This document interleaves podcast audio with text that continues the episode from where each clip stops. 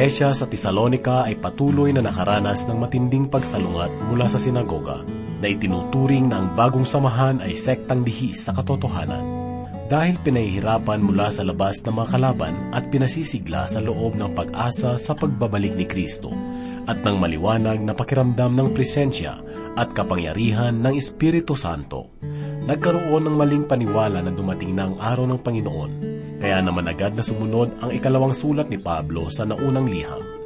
Isinulat ito upang palakasin ang sambahayan ng mga mananampalataya sa mahirap na kalagayan nito at upang salungatin ang maling bunga ng katuruan. Ipinaalala niya sa kanyang mga mambabasa ang katuruan ng mga apostol tungkol sa araw ng Panginoon at ipinahayag na ang paghihimagsi laban sa Diyos ay dapat na munang mangyari at ang taong makasalanan ay dapat munang maipahayag Sinaway rin ni Pablo ang mga gumagamit sa katuruan bilang pagbibigay dahilan na mamuhay sa katamaran at itinuturo ang kanyang halimbawa na dapat nilang sundan bilang manggagawa ni Kristo. Inaanyayahan ko kayong muling subaybayan ang pagbubulay-bulay sa ikalawang liham ni Pablo sa mga taga-Tesalonika na sa atin ay yahatid ni Pastor Rufino de la Pere sa mga talata na matatagpuan sa ikalawang Tesalonika, unang kabanata, unang talata hanggang tatlo dito lamang po sa ating programa, Ang Paglalakbay. Ang Panginoon ang aking pastor, pinagiginhawa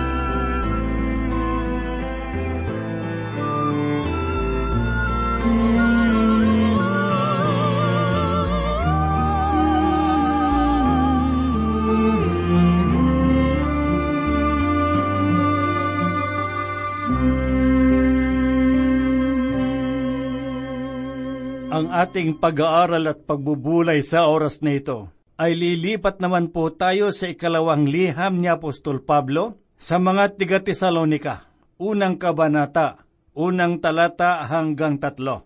Natapos na po natin ang una niyang liham sa mga mananampalataya sa Tesalonika. Ngayon ay alamin naman natin ang ikalawan niyang liham kung ano ang nilalaman para sa kanila. Noong isulat ni Pablo ang liham niya sa mga tiga Tesalonika, ang mga mananampalataya roon ay sanggol pa lamang sa Panginoon. Nagdulot ng mas marami pang katanungan ang kanyang unang liham, kung kaya't ang layunin ni Pablo sa ikalawan niyang liham sa kanila ay upang sagutin ang kanilang mga katanungan. At merong liham na umiikot sa mga mananampalataya sa Tesalonika. Inakala nila na ito ay galing kay Pablo at ang linalaman ng liham ay guguluhin daw niya ang iglesia roon.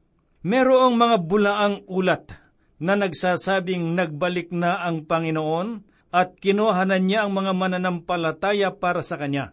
At sila ay nabubuhay sa panahon ng paghatol ng Diyos. Dumaranas ang mga taong ito ng mga pag-uusig at napatunayan natin ito sa kanyang unang liham. Nagpakasakit sila para sa Ebanghelyo at napakadali sa kanila ang maniwala na sila ay nasa panahon na ng matinding kapighatian at hindi nakasama sa mga kinuha ng Diyos sa kanya ang mga banal. Nais pawiin ni Pablo ang kanilang takot at agam-agam. sa pamamagitan ng pagsusulat sa kanila. At tiniyak niya sa kanila na ang muling pagparito ng Panginoon ay hindi pa nangyayari. At bagong maganap ang muling pagbabalik ng Panginoon, ay magkakaroon muna ng pagpapahayag sa marami at ang marami naman ay manlalamig sa kanilang pananampalataya at marami rin ang tatalikod sa Panginoon bago mangyari ang muli niyang pagbabalik. Sinabi ni Pablo na ang mga iglesia na matatag na ay magkakaroon pa rin ng pagtalikod sa pananampalataya. Makikita natin sa Ebanghelyo ni Lucas, Kabanatang labing walo, talatang walo, ang pagtatanong ni Jesus. Sinabi niya, Gayon man, pagparito ng anak ng tao, makakatagpo kaya siya ng mananampalataya sa lupa? Kung susuriin po nating mabuti ang mga sinabing ito ng Panginoon, nagpapahayag ng negatibong sagot. Paanong nagsasabi na hindi makakakita ang Panginoon ng pananampalataya sa kanyang muling pagbabalik? Sa mga matatag na iglesia ay magkakaroon ng pagtalikod sa kanilang pananampalataya at napatutuhanan naman ito sa aklat ng pahayag. Sa ikapat na kabanata makikita po natin na alisin ng Diyos ang iglesia sa lupa at ang natira na lamang ay ang lupo ng mga tao na gumagawa ng mga gawain ng Diyos. Subalit, wala ng kapangyarihan ang Espiritu sa kanilang mga gawain.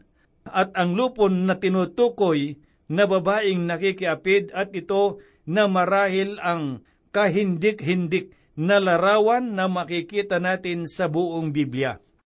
Inakala ng mga mananampalataya sa Tesalonika na sila ay nasa panahon na ng matinding kapighatian at mula noong dumana sila ng mga pagsubok at mga pag-uusig, ay inakala nila na sila ay nasa panahon na ng dakilang kapighatian.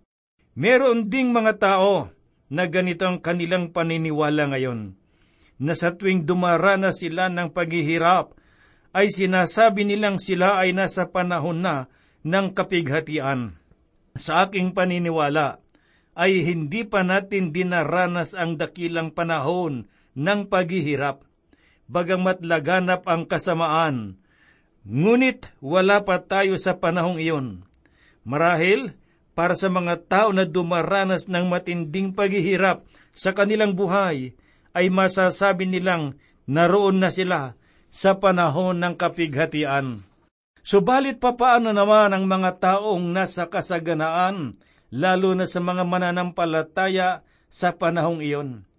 Kung ang panahon ng paghihirap ay puro kasaganaan para sa kanila, marahil ay ayaw na nilang umalis sa panahong iyon ang dakilang panahong iyon ay walang makararanas ng kaginhawahan sa kanilang buhay. At ako'y naniniwala na hindi na natin mararanasan ang mga bagay na iyon, sapagkat kapag tayo'y naging matatag, hanggang sa huli, tayo ay makakasama sa mga sasalubong sa Panginoon sa papawirin. Ang paglalarawan ng Biblia tungkol sa panahong iyon ay higit pa kaysa alinmang digmaan na naranasan ng daigdig. Ito ang pahayag ng Panginoong Hesus tungkol sa araw na iyon na makikita natin sa Ebanghelyo sang ayon kay Mateo, Kabanatang 24, talatang 21, na ganito po ang kanyang sinabi. Sapagkat sa panahon na iyon, ay magkakaroon ng matinding paghihirap na hindi pa nangyari buhat sa pasimula ng sanglibutan hanggang ngayon at hindi na mangyayari kailanman. Walang katulad nito na nangyari na at walang tulad nito ang mangyayari pagkatapos ng kahirapang iyon. Samantalang binigyang diin sa unang Tesalonika ang pagkuha ng Panginoon sa mga mananampalataya, binigyang diin naman sa ikalawang liham na ito ni Pablo ang muling pagbabalik ng Panginoong Kristo, ang kanyang paghahatol at ang pagtatatag niya sa kanyang kaharian dito sa lupa at tinawag ito na pahayag. Sa panahon na kanyang kukunin ang mga mananampalataya, ay hindi siya bababa dito sa lupa at malinaw ang tungkol dito sa aklat ng unang Tesalonika, ikapat na kabanata, talatang labing pito. Sasalubungin niya tayo sa alapaap at sa pagitan ng kanyang pagkuha sa mga mananampalataya at sa kanyang muling pagbabalik, ay magaganap ang dakilang panahon ng paghihirap. Tulad ng ating nakita sa unang Tesalonika, hindi binigyang pansin sa lumang tipan ang pagkuha sa mga mananampalataya, sapagkat ang pag-asa ng mga tagasunod ng Diyos sa lumang tipan ay pawang makalupang pag-asa lamang na parang langit sa lupa. Ang kahulugan ng kanilang sinabing kahirapan ng langit ay ang paghahari ng langit sa lupa, sapagkat ang lupang ito ay magiging langit kung si Jesus ang maghahari. Ngayon ay tunghaya naman po natin ang ikalawang liham ni Apostol Pablo sa mga tiga Tesalonika. Simulan po natin sa unang kabanata, unang talata, na ganito po ang sinabi ni Apostol Pablo. Si Pablo, si Silvano, si Timoteo, sa iglesia ng mga tiga Tesalonika na nasa Diyos na ating Ama at sa Panginoong Heso Kristo. Makikita po natin ang pangkaraniwan niya na pagbati sa liham na ito, tulad din sa iba niyang mga liham. At muli niyang isinama ang pangalan ni Silvano o ni Silas at ni Timoteo sa kanyang pagbati sa kanila. Maraming hirap at pasakit ang pinagdaanan ng mga taong ito para sa Ebanghelyo. Nabilanggo si Pablo at si Silas nung sila ay nasa Filipos. Magkakasama ang tatlong ito noong magpunta sila sa Tesalonika, subalit kinailangang iwan ni Pablo si Timoteo at Silas. Hinintay nila sila sa Atenas, subalit noong hindi sila dumating, nagpunta na sila sa Korinto at doon na sila nagkita-kita. At sa mga panahong iyon, sumulat si Pablo para sa mga tiga-Tesalonika upang sagutin ang kanilang mga katanungan mula pa noong naroon siya. Dito sa ikalawang liham ni Pablo, kinilala niya ang kanyang mga kasamahan bilang mga kamanggagawa. Kinilala niya ang kanyang sarili na kaisa nila na kung hindi niya ginawa ang mga bagay na ito, ay maaring walang nakakakilala sa kanila ngayon. Meron tayong makikita na naiba sa katauhan ni Pablo sa bahaging ito, na ang isang mapagmataas na parisyo ngayon ay isang mapagpakumbabang tagasunod ni Kristo. Sinabi niya sa iglesia ng mga taga-Tesalonika, ito ang iglesia na kanyang itinatag sa Tesalonika. Naniniwala si Pablo na ang iglesyang ito ay nasa Panginoon. Nagtitiwala siya na ang Espiritu ng Diyos ay nagahari sa buhay ng mga mananampalataya sa Tesalonika. Sa ikasampung kabanata, talatang 27 hanggang 29, sa Ebanghelyo sang ayon kay Juan, ay sinabi ng Panginoong Hesus, Pinapakinggan ng aking mga tupa ang aking tinig, at sila'y aking kilala, at sila'y sumusunod sa akin. Sila'y binibigyan ko ng buhay na walang hanggan, at kailan may hindi sila mapapahamak at hindi sila aagawin ninuman sa aking mga kamay. Ang mga ibinigay sa akin ng Ama ay higit na dakila kaysa sa lahat at walang makakaagaw ng mga ito sa kamay ng Ama. At sa mga talatang ito ay dalawang kamay ang ating makikita, ang sa Diyos at ang sa Panginoong Heso Kristo. Yun ang kinalalagyan ng iglesia o ng mga mananampalataya sa Tesalonika at sana ay gayon din ang kinalalagyan ng simbahan sa panahong ito. Hindi mahalaga ang pangalan ng inyong iglesia o ng inyong samahan. Ang mahalagang bagay na kailangang makita sa mga simbahan ay ang mga mananampalataya na nasa Panginoong Hesus. Nananahan ang banal na espiritu sa mga tapat na mananampalataya at sa pamamagitan ng kanyang kapangyarihan ay makikita sa ating buhay, sa ating bayan, sa ating bansa, ang buhay ni Kristo.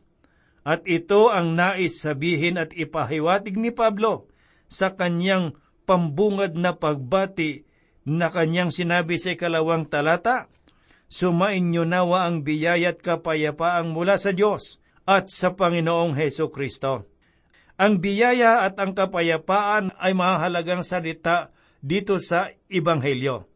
Nauna ang biyaya.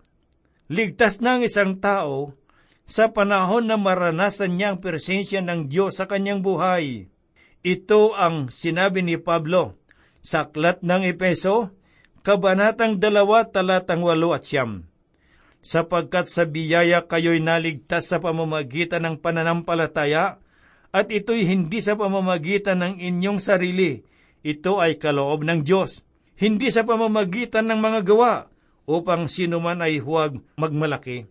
Kung tayo ay dudulog sa Panginoon bilang mga makasalanan at may tapat na pagsisisi, ay ipagkakaloob niya ang lahat ng kanyang pagmamahal. Ito ay biyaya ng Diyos para sa ating kaligtasan. At ang kaloob niya ay kaligtasan. Ang kaloob ng Diyos ay walang hanggang buhay. Hindi kailangang paghirapan ang kaloob sapagkat kung ito ay pagpapagalan o paghihirapan, hindi na ito magiging kaloob. Sapagkat anuman ang pinagpaguran ay para munang binayaran. Hindi ka minahal ng Diyos sapagkat ikaw ay mabuting tao. Kaligtasan mula sa tiyak na kapahamakan ang handog ng Diyos para sa lahat ng mga makasalanan na lalapit na may pananalig at pananampalataya. At buhay na walang hanggan ang naghihintay para sa atin. Anong dakilang biyaya kailangan lang nating manampalataya sa Kanya? Kapayapaan ano ang ibig sabihin ng salitang kapayapaan? Kung naranasan mo na ang biyaya ng Diyos, makakadama ka ng tunay na kapayapaan mula sa Kanya. Ang kapayapaan ay parang isang malambot na unan na maari nating mapagpahingahan anumang oras. Ang kanyang kapayapaan ang suma sa atin sa sandaling mapatawad na tayo sa ating mga kasalanan. Hindi ito nanggagaling sa tao, o sa udyok ng tao, kundi ito ay kaloob ng Diyos na nagmamahal sa atin. Kung wala ka pang kapayapaan, ay maaari mo itong makamtan, sapagkat ito ay ipinagkakaloob sa lahat ng mga nagtitiwala kay Kristo. Sa aklat ng Roma, ikalimang kabanata, unang talata, ay ganito po ang sinabi ni Pablo. Kaya't yamang tayo'y inaring ganap sa pamamagitan ng pananampalataya, meron tayong kapayapaan sa Diyos sa pamamagitan ng ating Panginoong Heso Kristo. Ngayon ay tunghaya naman po natin pakinggan ang sinabi ni Apostol Pablo dito sa ikatlong talata ng unang kabanata dito sa kanyang ikalawang liham sa mga tiga Tesalonika. Dapat kaming laging magpasalamat sa Diyos, mga kapatid, dahil sa inyo, gaya ng nararapat, sapagkat ang inyong pananampalataya ay lumalagong lubha at ang pag-ibig ng bawat isa sa inyo para sa isa't isa ay madaragdagan. Pagmamahalan, pagpapasalamat ang nais na bigyang diin ni Pablo sa talatang ito. Mga katangian na kailangang taglayin ng bawat mananampalataya. Ang pag-ibig ay para sa lahat at hindi nagtatangi Makikita po natin sa susunod na talata na pinili ni Pablo ang salitang pagtitiis na kaugnay ng salitang pagmamahal at pananampalataya. Hindi ito tulad ng pagtitiis na ginagamit natin tuwing naiipit tayo sa traffic. Ito ay ang pagtitiis na dapat taglayin natin sa lahat ng pagkakataon at sa lahat ng pangyayari ng ating buhay. Sapagkat ito ay bunga ng banal na espiritu sa buhay ng mga anak ng Diyos. At ito ay kumikilos para sa ikabubuti ng mga tao na nagmamahal sa Kanya. Ito ang pagtitiis na merong pagtitiyaga na darating ang takdang panahon na makakasama natin ang Panginoon sa Kanyang kaharian. At ito ang nagbibigay sa atin ng lakas upang mapagtagumpayan natin ang lahat ng kahirapan ng buhay kung titignan natin ang buhay, makikita po natin na ito ay parang naglalakbay sa isang lansangan. Sa aking mga paglalakbay sa malalayong lugar, merong mga pagkakataon na liko-liko ang daan at masyadong malubak. Subalit hindi naman nagtatagal ang mga ganitong kalagayan sapagkat pagkatapos ay mararanasan din ang patag at maayos na mga lansangan. Noong tinanggap natin ang Panginoon, hindi niya sinabing magiging maayos ang lahat sa ating buhay. Sa katotohanan, sinabi ni Pablo na pagkatapos nating tanggapin ang Panginoon, ay magkakaroon pa rin ng mga pagsubok sa ating buhay. Dahil ba sa magulo ang buhay ng isang mananampalataya? Hindi po. Mangyayari ang mga bagay na ito dahil sa babaguhin ng Panginoon ang ating buhay. Ang mga ginagawa natin noon ay hindi na natin gagawin ngayon. Babaguhin na ng Diyos ang magiging takbo ng ating buhay sapagkat ito ang kanyang pangako na sa mga panahong iyon ay hindi na niya tayo pababayaan o iiwan. Marahil ay madami na sa atin ang nasa likulikong landas ngayon at maaring ang iba ay nasa baku-bakong daan.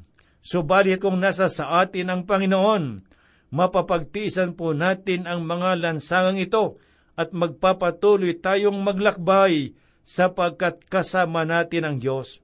Kung matatanaw lamang natin ang bukas na kasama ang Panginoon, mapagtitisan natin ang lahat ng mga bagay na mga pangyayari sa atin. Sinasabi ng banal na salita ng Diyos na mapalad ang mga nagtitiwala at nananampalataya kahit hindi pa nila nakita. Kaya ang kailangan lamang nating taglayin ngayon ay ang pagtitiis at ang pag-asa na darating tayo sa lansangan ng Panginoon at maaring mas malapit na ito kaysa ating iniisip ngayon. Sinabi ni Pablo sa talata nating binasa, Dapat kaming laging magpasalamat sa Diyos, mga kapatid, dahil sa inyo, gaya ng nararapat.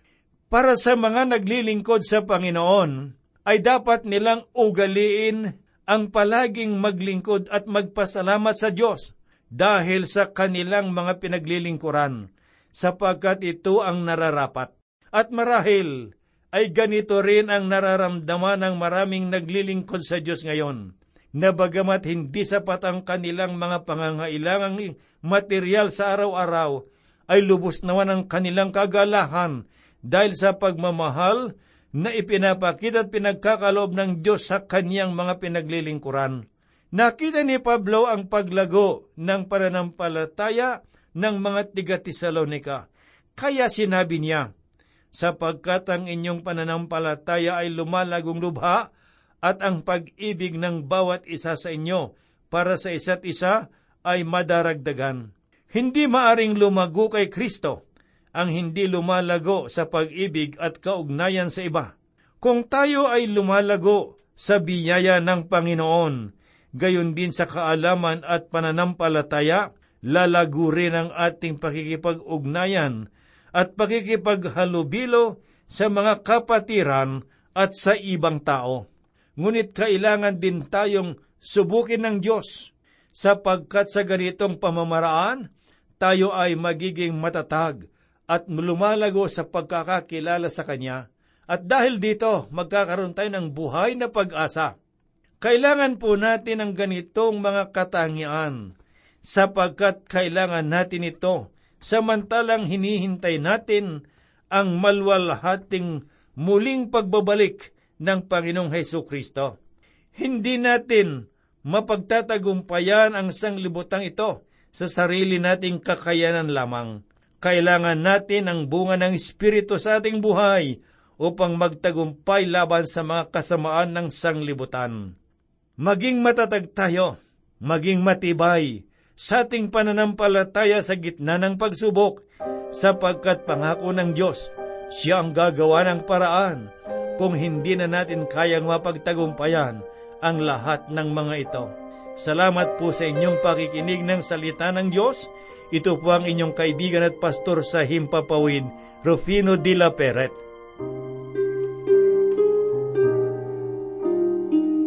Tayo po ay manalangin. Diyos na dakilat maidigin sa lahat, ang pag-ibig mo, Panginoong Diyos, ay di kumukupas at hindi nagbabago. Ikaw noon, ikaw ngayon, ikaw magpakailanman. Ikaw ang buhay na Diyos na aming sinasamba at pinaglilingkuran. At sa oras na ito, Panginoon, kami po ay lumalapit sa tumudulog upang sa gayon ay ipadama mo sa amin, Panginoon Diyos, ang iyong walang hanggang pag-ibig at pagmamahal sa mga kaibigan sa oras na ito. Doon sa malalayong lugar na abot ng tinig na ito, marahil merong ilan sa kanila ang nakakaranas ng mabibigat na suliranin. Ano pat, nawawalan sila ng pag-asa at nanlulupaypay. Subalit, sa iyong kapangyarihang taglay at sa kapangyarihan ng banal na Espiritu, Panginoong Diyos, loobin mo na makasumpong sila ng tulong mula sa iyo at gayon din ang kagaanan ng kanilang mga dalahin sa mga kaibigan at mga kapatid na mayroong dinaramdam na nakikinig ng iyong salita sa oras na ito. Sa iyong pangalan ay akin pong idinadalangin. Ipadama mo sa kanilang iyong pag-ibig at pagmamahal upang sa gayon, Panginoon Diyos, makasumpong sila ng lunas at kaginhawahan sa kanilang pisikal na pangangailangan. Idinadalangin din namin ang aming bansa sa oras na ito, Panginoon Diyos. Walang kapayapaan, walang pagkakaisa sa aming kapaligiran. Ngunit sa iyong kapangyarihang taglay, magagawa mong pagkaisahin ang iyong mga anak. Kami po'y umaasa at nananalig sapagkat ang lahat po'y aming hinihiling at idinadalangin sa banal na pangalan ng aming Panginoong Heso Kristo. Amen. Aking kaibigan, dinggi ng awit, paalaala, ang inihatid, ang Diyos ay nasa iyo, patnubay mo, tunay alalahanin, mahal ka sa'kin, sa bawat araw, laging nalangin na pagpalain